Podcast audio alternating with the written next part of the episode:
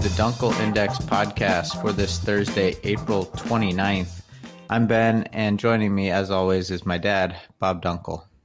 Hey, Ben, I know we usually start with uh, basketball and then move into baseball, but I thought today we need to do a little different uh, mix. I was watching last night and watched Bryce Harper take a 97 mile an hour fastball right in the face. And I tell you, you know, I have not always been a huge Harper fan since he came into the league with the Nats wasn't really excited when Philly opened up its wallet and brought him up there. And they certainly haven't made the postseason since he came to town, um, although it's certainly not his fault either. Um, completely, uh, the bullpen has really stunk.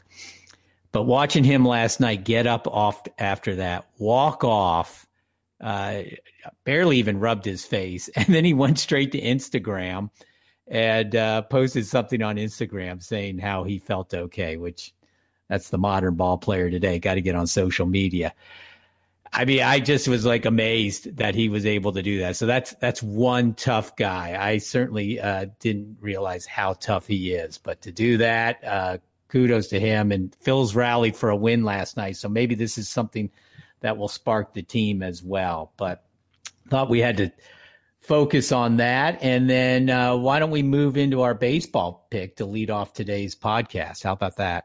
Sure thing. And yeah, that sounds like the total Bryce Harper story. Uh, it's got some toughness, got some social media, got a team winning without him. It's everything.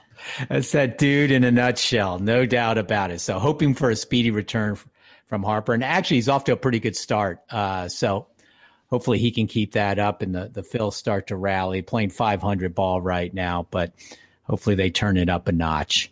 Uh, but I thought we'd focus on one team that has definitely turned it up a notch with the Boston Red Sox. Yeah, yeah. So uh, we'll look at their matchup today, and so we've got Boston at Texas.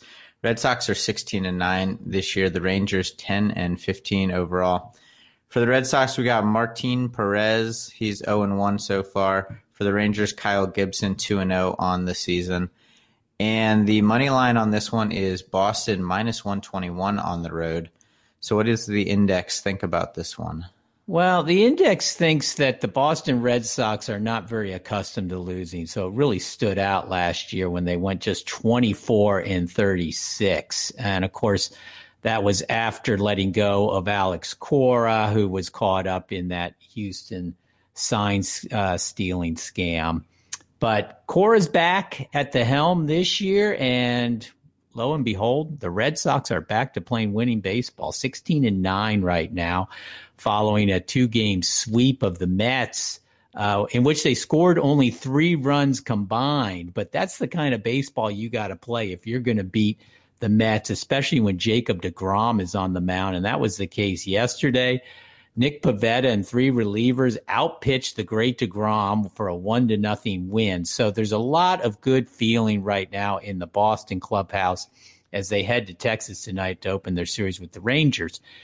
Rangers have a nice new uh, ballpark in Globe Life Field, which opened last year but didn't open to any fans. So this is the first uh, time that fans have been there. But they haven't been playing like they really appreciate the new ballpark. They're just four and eight at home so far, including dropping two of three in a just completed series against the Angels. You know, Boston's bats, which were quiet in New York, uh, aren't likely to stay quiet for long as they still rank tops in all of baseball and team batting average at 267 and OPS at .773. Xander Bogaerts, uh, JD Martinez, and Alex Verdugo all hitting over 300 right now, and Rafael Devers is not far behind at 294. Martinez is also second in the league right now in home runs with seven and third in RBI with 21. Bogaerts is third in baseball in hits with 31. So expect the Boston bats to start heating up again. Rangers' offensive problems look to be more profound, however. Chris Woodward's team is only 17th in team batting average at 230 and 20th in OPS at 675. And they tops are tops in all of baseball in strikeouts with 10.73 per, per nine innings. So not making a ton of contact right now in Texas. And when they are, they're not putting it into places where they're getting base hits. Red Sox come into this one 13 and 3 in their last 16 road games, so very comfortable outside of Fenway. 39 and 15 in their last 54 as a road favorite. And the Rangers, as we said, 1 and 5 in their last 6 as a home underdog. Just have not been playing very good ball in that new ball field. So, we're going to stick with the hot team here in a very low money line at minus 121. Give us uh, the Red Sox to stay hot on the road and pick up the win tonight in Texas. Okay. All right. And this is the first game of seven for them uh, between these two teams this season. And uh, yeah, so far, Red Sox a lot better than the Rangers, it seems like. Yep, looks like the Boston team of years past, uh, getting some, you know, still got some good bats there. Obviously, with Martinez and Bogaerts, uh, Devers, all carried overs from that last championship team, and getting solid pitching right now. And I think managers do make a difference. And in this case, they just play better ball with Alex Cora at the helm. So. Don't look for Boston to fade. They're tops in the AL East right now. I think three games up on the Rays. Um, I see them staying there for uh, for much of the season, if not all the way.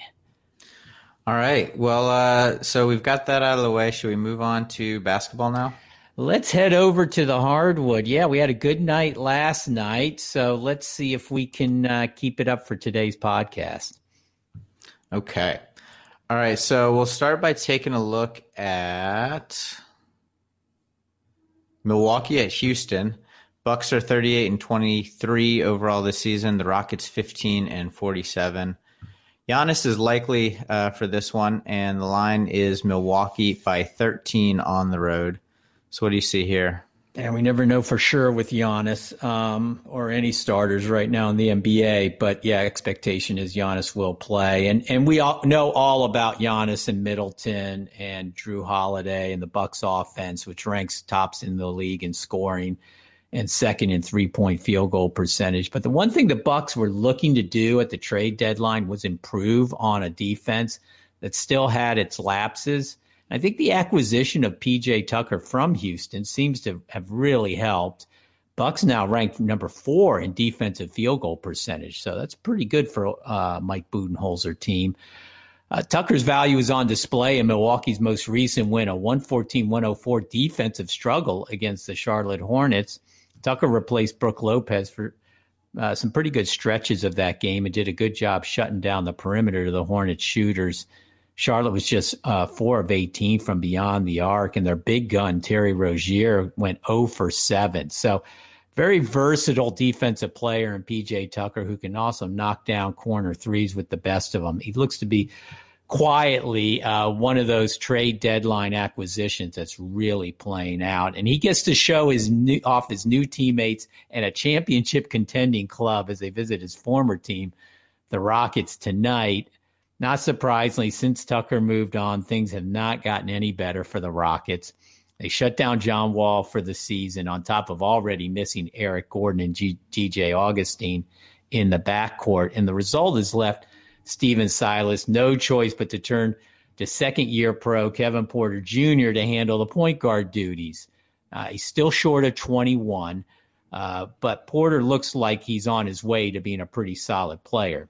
Still, he's prone to young mistakes as it's expected right now, and he showed that in Houston's most recent loss, a 114 107 setback to the Timberwolves on Tuesday as he was just 2 of 12 from the field and he committed five turnovers in 35 minutes. Uh, that's going to be a tough matchup for him tonight going up against Jrue Holiday. Overall, the Rockets have now lost 10 of 11 and are just 17 and 38 against the spread in their last 55 home games. So, no home court advantage, so to speak, for the Rockets right now. The Bucks, for their part, have done a good job of not looking past lower ranked teams, and they come in five and one against the spread in their last six in games uh, versus a team with a winning percentage below 400. So it's a big line on the road, which uh, can be problematic at times. But the Bucks uh, still have a shot at the top seed in the East. I don't see them looking past the Rockets tonight. They've done a good job, as we just mentioned, of focusing on these lower ranked teams and doing what they need to do. So we're going to stick with the better team tonight in the Milwaukee Bucks to cover that double digit line in Houston. Okay. Pretty fortunate the way the schedule worked out for Milwaukee. This is their first matchup with Houston all season, and then their second one is coming up uh, just eight days from now. yes. So they could probably rest a lot of guys in that second one and still walk away with a win. Funny how the season played out because when you circled those games early in the year, and I mean at the start of the season, and you thought Harden was still on the team, you probably looked at those games as challenging games. But right now, you're looking at them as opportunities to excel and pick up some uh, some ground on both Philly and Brooklyn in the East. Mm-hmm. Yeah. All right. Well, let's go to our second game. We're going to take a look at Golden State at Minnesota. Warriors 31 and 31 overall so far. T Wolves 19 and 44 on the year. Line here is Golden State by five and a half on the road. So, what do you think about that?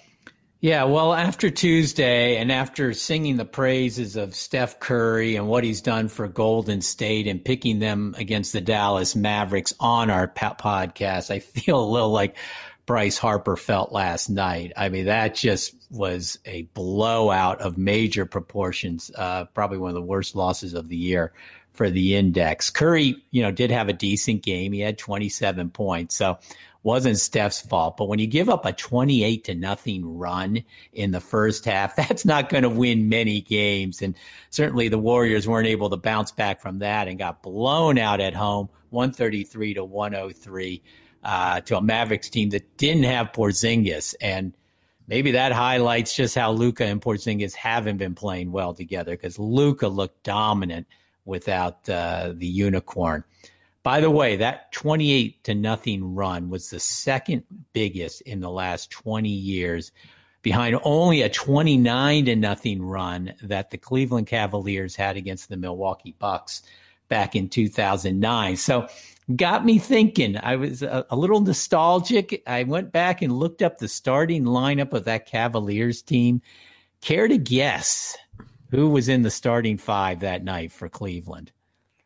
Uh, all right. So I remember that team. As far as who was starting, though, uh, I'll I'll say LeBron. Yep, certainly LeBron. By um, the way, his last season in Cleveland, the first go round, he uh, hit, took his talents down to South Beach after that, and of course, changed all of basketball's landscape.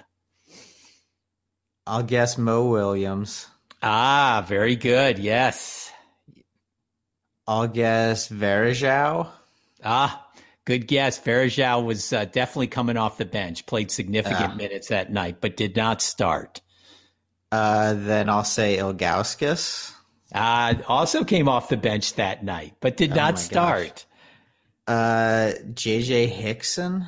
Oh, yes. Beautiful. Yes, correct. You got three of five.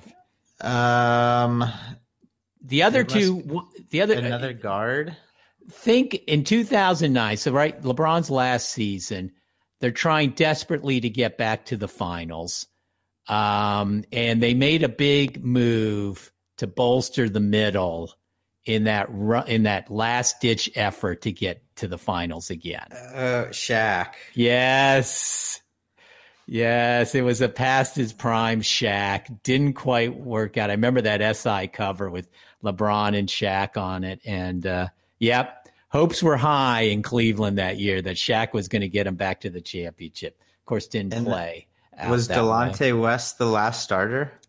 No, Delonte came off the bench as well. Had 21 points that night, so he was red hot off the bench. Who is the I'm other guard? Get, yeah, I don't think you would get this one. I certainly wouldn't have. Anthony Parker. Oh man, yeah, I wouldn't have gotten to him for a long time. Anthony Parker was the the fifth player that night in the starting lineup, and the Bucks were a little shorthanded because Michael Redd missed his fifth straight game. Remember Michael Redd? He was yeah.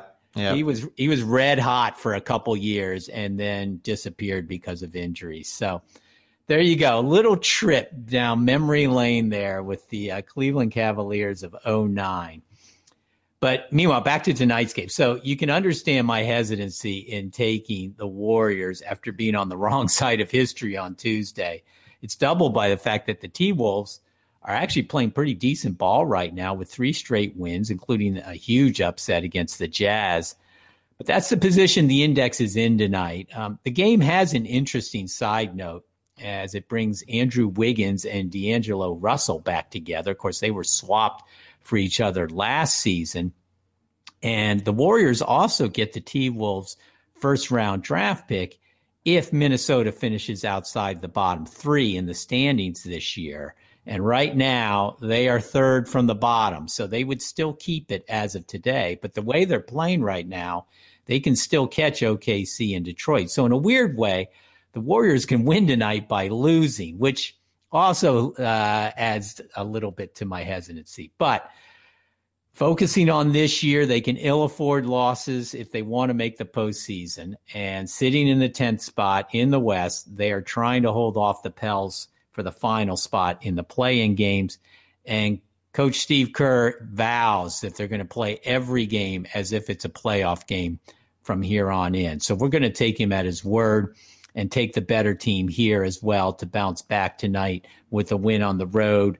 Warriors are 4 0 against the spread in their last four following a loss. So they've done a pretty good job of shaking off defeats. 6 and 2 against the spread in their last eight following a double digit loss at, at home. So good job of shaking off even ugly defeats. And that certainly was. So we are going to go with the team that's playing every game like a playoff game right now and take the Warriors on the road to slip past the suddenly hot Minnesota T Wolves.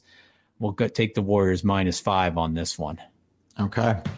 All right. Well, I think it's uh, fair to compare the Warriors and that Cavs team, especially since uh, LeBron's last year was there. It's Steph Curry's last year on the contract. I guess the difference is it looks like hopefully the Warriors will be able to re sign Curry.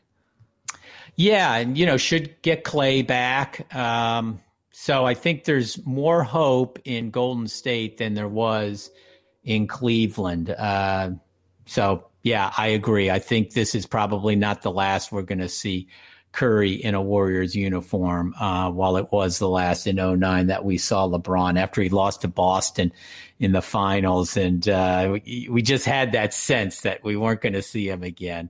Mm-hmm. But oh, how it played out, right? I mean, he came back the second go round, ended up winning the championship. So he did revive some good feelings in Cleveland. But I yeah. agree. I don't think this is this is necessarily the swan song for Golden State. But would like to see him make it at least to the play-in game because I think Steph Curry in an elimination game would be a lot of fun to watch. Mm-hmm. All right. Well, uh, let's go back to Houston really quick to look at a player prop tonight, huh? I I like it. Yeah, where are we going to go? I think anybody you take against the Rockets has a really good chance of going over. So, who are we going to go with? Well, that was kind of the thought. Uh, pretty high over under in this game. It's like 230, 231, I think. So uh, for the first matchup of the year, I was looking at Giannis. Uh, his uh, points total is set at 27 and a half. And uh, his last couple games against the Rockets have been pretty solid. Last year, he had two games against them of 36 and 30 points. So tonight, I like Giannis going over the 27 and a half against the Rockets. Yeah, that and those points last year was uh, were against uh, a much better Rockets team, obviously with Harden uh-huh. and and Gordon and Tucker uh, on those teams. That was a playoff team. Um, this year, not even close. This is the worst team in the league. 27 and a half. I mean, that's good value in my book. I think Giannis could get to uh, 30 through three quarters. He may need to do it in three quarters they, this could be one of those games where the starters rest for a good chunk of the, of the fourth. But uh, I think Milwaukee definitely wants to get this game uh, in the win column tonight, win big, not fool around with this team. So see Giannis having a, a big, big game. And it's really, I mean, I guess Christian Wood poses somewhat of a defensive challenge, but Giannis is pretty much able to push through anybody he wants to push through when he puts his mind to it and been playing very well of late. So I like Giannis to at a at a number below thirty uh, to blow through that. Mm-hmm. Yeah, that definitely seems to be their mentality lately, trying to win, trying to win big. So, yep. Uh, what's Curry's number tonight in Minnesota? that's another big over under. I think that's well over 230 tonight as well. Uh, Curry's uh, points total tonight in that one is set at 35 and a half. Oh, they are expecting a big bounce back game from Steph, which I like because again, we do have Golden State. So uh, don't think we want to touch that. That's probably too high for us, but I do like the fact that the number has been set high and the expectations are high for him. So that's good for I think the uh, the Warrior pick overall. Well, thanks everybody uh, listening tonight, and uh, go to uh, dunkelindex.com. You can get all our picks uh, for the NHL, MLB, and NBA. Uh, we've got our preview uh, for the Valspar tournament uh, this weekend in PGA. Uh, we will have our NASCAR preview up shortly as well. And uh, still playing some football. The FCS playoffs kicked off last weekend. Had a good uh, week there. Went five and three against the spread. So uh, definitely want to check out our FCS playoff picks for this week when we post them later this week. So appreciate uh, all the followers continuing to listen and visit the website. All right, sounds good. So uh, we'll be back for one more tomorrow. Uh, that's it for us today. Thanks everybody for listening, and we'll talk to you later. Awesome, Ben. Thanks. All right, see ya.